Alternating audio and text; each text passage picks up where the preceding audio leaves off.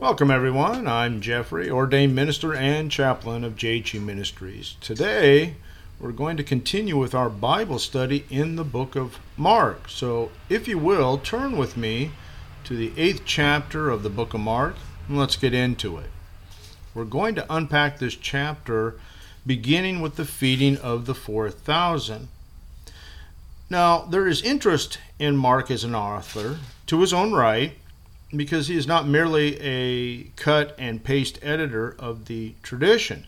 Mark has focused attention on the structural arrangement of his gospel.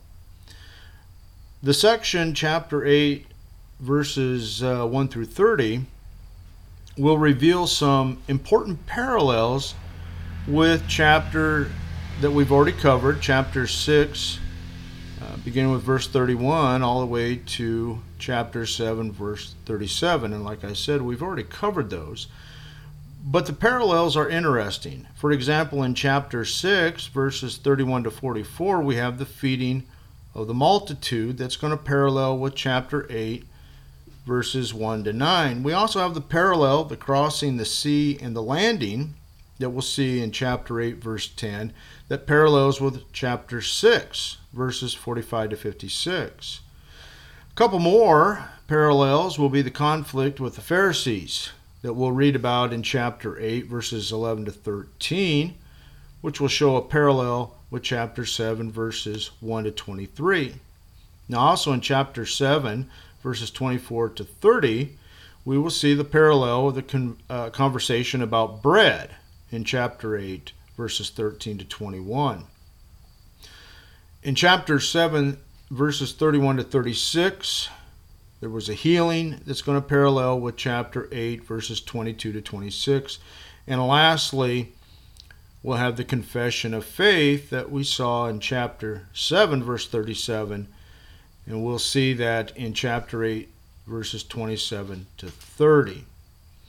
The motif that seems to behind that seems to be behind this arrangement of the tradition is spiritual understanding or the lack thereof. Jesus sounds a call to spiritual understanding in chapter 7 verses 14 to 18, but the disciples fail to understand after each feeding miracle that we saw in chapter 6, verse 52. And we're going to see this again in chapter 8, verses 14 to 21. The miracles of healing that we see in chapter 7, verses 31 to 36. The opening of the ears of the deaf, uh, the deaf man. And then, of course, we're going to see the eyes of the blind man being opened in chapter 8, verses 22 to 26. These are symbolic of, and they prepare the way for the opening of the spiritual understanding of the disciples. The striking similarity between this story and the story in chapter 6, verses 34 to 44, raises the question whether there was one or two feedings of the multitude. Now, there is strong reasons to support the view of two separate events. And let's take a look at these because there's about four of them. The first one is the language in the two accounts has significant differences. Secondly, Jesus himself clearly refers to two feedings, and we're going to see that in verses 18 to 21 in this eighth chapter. Thirdly, verse 4 does not seem to be an insurmountable problem, since it is presumptuous to assume that the disciples always expected Jesus to meet a crisis before performing a miracle. And lastly, Mark clearly thought them to be two separate events.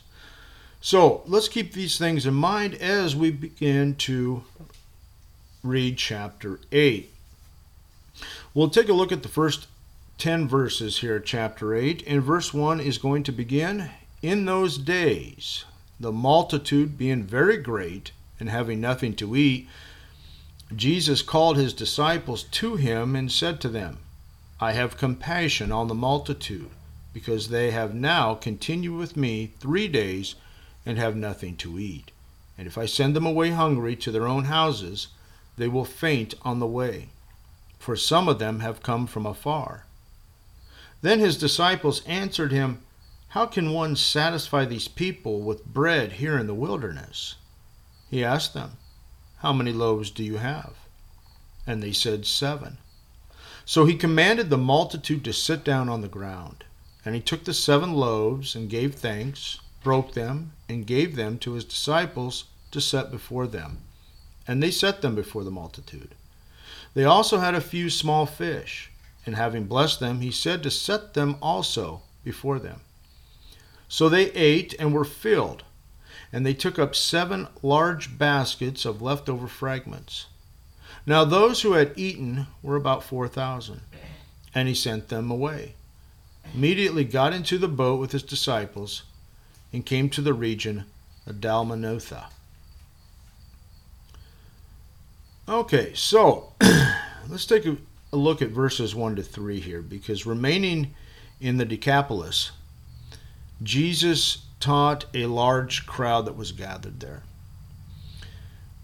And after three days, Jesus, not the disciples, as we saw in chapter 6, verses 35 to 36, but Jesus recognized the physical needs of the crowds. Jesus was moved with compassion for them because they had not had anything to eat for three days. And he immediately dismissed the idea that the crowd should be sent away for food for fear that they would collapse on their way home. Now, the disciples' reply in verse 4 suggests that they had completely forgotten the feeding of the 5,000. Now, this is perhaps the strongest argument against the view that there were two separate feedings. Would they have forgotten such an outstanding event? But the argument is not as strong as it appears. Why? Well, because one, a considerable period of time may have elapsed between the two events. Two, even mature Christians, which the disciples were not at that time, having experienced God's power and provision, have subs- subsequently acted in unbelief. Third, the reluctance of Jesus to perform miracles must have so impressed itself on the disciples that they didn't expect him to meet every crisis in that fashion. And fourthly, the disciples responded by indicating the difficulty of finding enough food for such a huge crowd. Verses 5 to 7, we see that they only had seven loaves that were available to feed this crowd of 4,000. The people were not ordered into groups, but simply were ordered on the ground. Jesus gave thanks separately for the bread, he gave thanks for the fish, and after each prayer, the disciples distributed this food to the people. As always, Jesus' provision was sufficient. But it was not merely sufficient because seven basketfuls of fragments were left over and they were collected by the disciples. The use of spyris for basket here instead of the kophinos is striking, and it does suggest that there was two different occasions. Now the miracle resembles this feeding of the 5,000, but yet we do take notice of the differences. One difference with the 5,000, the people were Jews. In the 4,000, the people were probably Gentiles because they lived in Decapolis. Now, in the 5,000, the story of the feeding of the 5,000, the multitude had been with Jesus for only one day. In this story of the 4,000, this crowd had been with him for three days. Thirdly, in the story of the 5,000, Jesus used five loaves and two fish, but this story, in the 4,000, he used seven loaves and just a few small fish. And we have a couple more to look at. In the 5,000, there was 5,000 men. plus women and children that were fed. Now, why do we say plus? Because back in the Old Testament times, when they would count people, they just count the men, and they didn't include the women and children. But we do know that there was women and children there, so the 5,000 was just the men. So that crowd was probably a little bit bigger than that, maybe even double. Now, in the story of the 4,000, we see that they say there was 4,000 men, plus the women and children that were fed.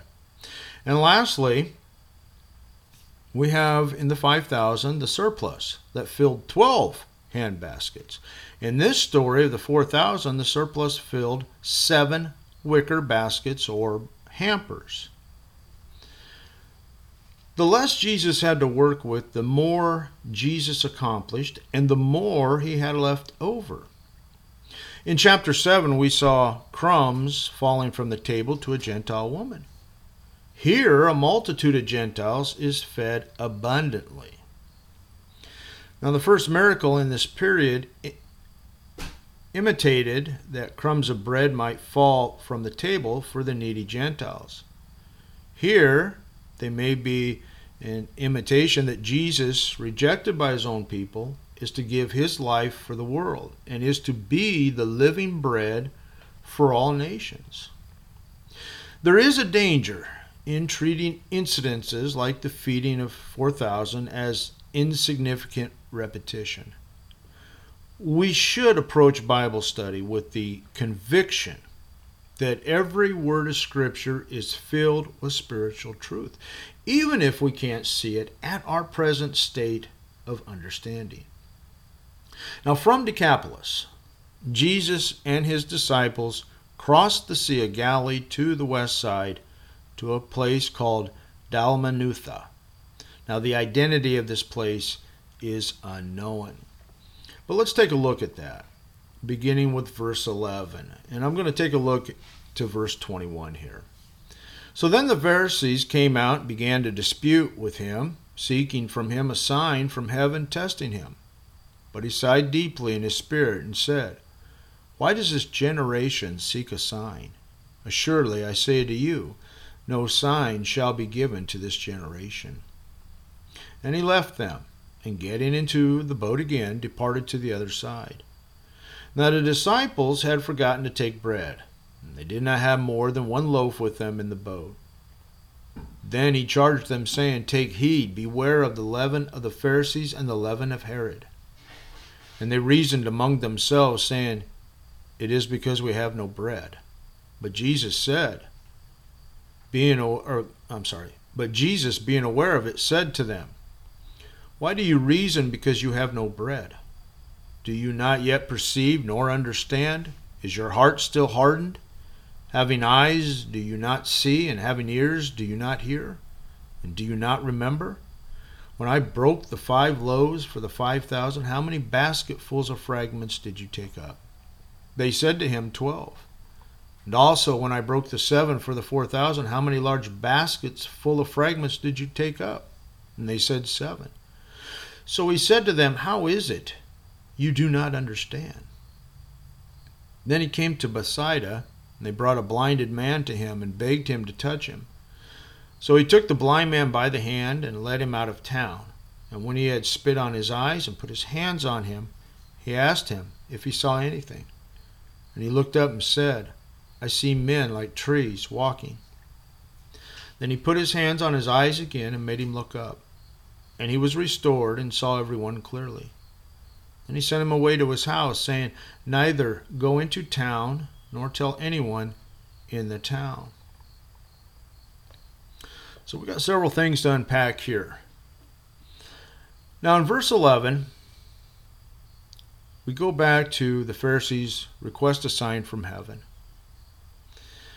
This paragraph seems quite separate from the one immediately preceding it.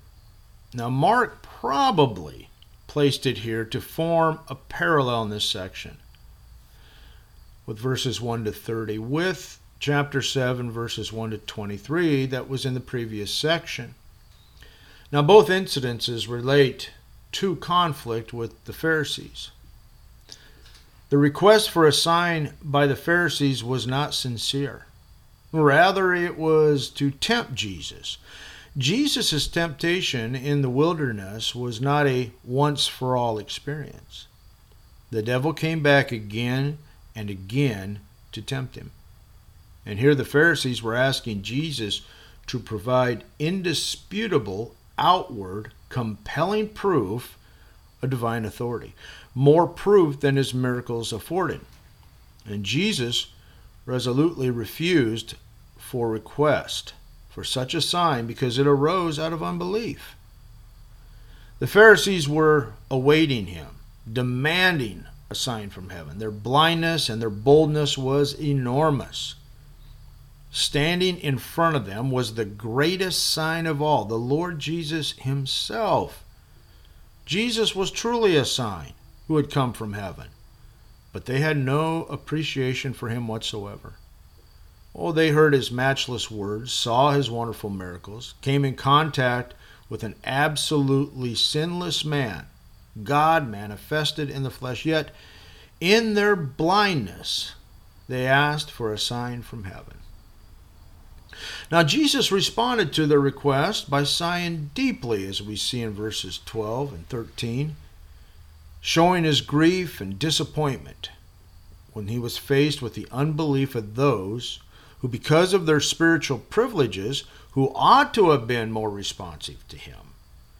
But there's a note of impatience in his question of why the Jewish people were constantly asking for a sign. Now, in truth, God would not give them any sign. Jesus' statement represents, in Greek, a shortened form of the Hebrew self imprecation. If I do such a thing, may I die. For Mark and Paul in 1 Corinthians chapter 1, verse 18 to chapter 2, verse 6, the sign God gives is the ambiguity of the humiliated and crucified Lord. Faith can never find its grounds in spectacular signs. This teaching of Jesus was doubtless what the church in Rome needed to hear, especially if they had been too engrossed in an exalted Lord Christology. So, having so emphatically made his point, Jesus left the Pharisees. He got into the boat, he crossed over to the east side of the lake with his disciples. So, no wonder the Savior sighed deeply. If any generation in the history of the world was privileged, it was the Jewish generation of which these Pharisees were a part of. Yet they were blind to the clearest evidence that the Messiah had appeared. They asked for a miracle in the heavens rather than on earth. And Jesus was saying, There won't be any more signs. You've had your chance. So he gets into the boat and he sails eastward.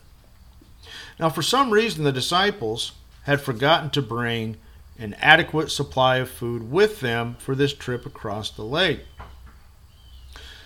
So in verse 14, we see that during the journey that these disciples they forgot to take bread along and Jesus was still thinking of his encounter with the Pharisees. Their failure sets the stage for the teaching of our Lord. Now, some commentators see in the one loaf a symbolic reference to Jesus. The disciples have failed to see that this one loaf they had with them was none other than Jesus himself. But that was sufficient. Now, Jesus warned his disciples about the yeast of the Pharisees. Now, yeast is a symbol of evil. Just as only a very small amount of it can leaven an entire loaf of bread, so evil has a per- permeating power, just a little bit of it.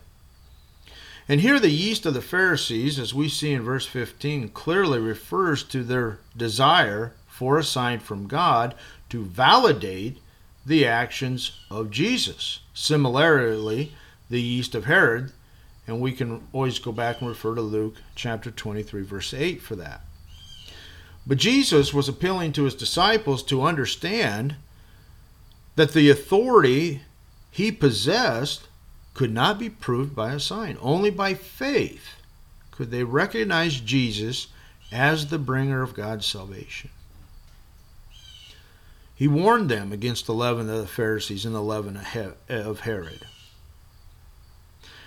And leaven, as we've already stated in the Bible, is a consistent type of evil. It spreads slowly and quietly, and it affects everything that it touches. Now, the leaven of the Pharisees included things such as hypocrisy, ritualism, self righteousness, and even bigotry. The Pharisees made great outward pretensions of sanctity, but inwardly they were corrupt and they were unholy. The leaven of Herod may have included things such as skepticism, immorality, and worldliness. The Herodians were conspicuous for these sins. Now, as we take a look at verse 16, the meaning of verse 16 turns on which reading is adopted, it seems best to translate it as they discussed with one another why they had no bread.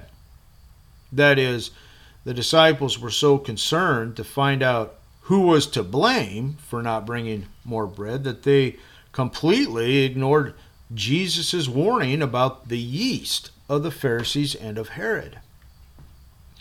As elsewhere in Mark, the disciples lacked understanding. They caught on the term yeast and thought it had to do with the bread they didn't bring. The disciples completely missed the point. All they could think of was food. So Jesus directed rapid questions to them. The first five reproved them for their obtuseness. The last four rebuked them for worrying about the supply of their needs as long as Jesus was with them. Had Jesus not fed the 5,000 with five loaves, which left 12 baskets of leftovers? Well, yes, he had. He had not fed 4,000 with seven loaves, leaving seven hampers full over. Had he? Well, yes, he had. Why did they not understand that he was abundantly able to supply the needs of a handful of disciples in a boat then? Did they not realize that the creator and the sustainer of the universe was in the boat with them? Jesus rebuked his disciples for their lack of understanding. They were like those on the outside that we saw in chapter 4, verses 11 and 12, who had eyes, but they did not see, they had ears, but they did not hear. They should not have been so concerned over a loaf of bread. They should have remembered how abundantly Jesus provided for them on two separate occasions. So much so that on both occasions they had leftover bread to collect. Jesus, the provider, was with them in the boat. What else could they have ever wanted or needed? With that, I'm going to stop there for today. Be sure to reread this section and meditate over everything that we have talked about today. And next time, we'll begin with the healing of a blind man at Bethsaida, beginning with verse 22. So until then, God bless you and keep living Christian strong.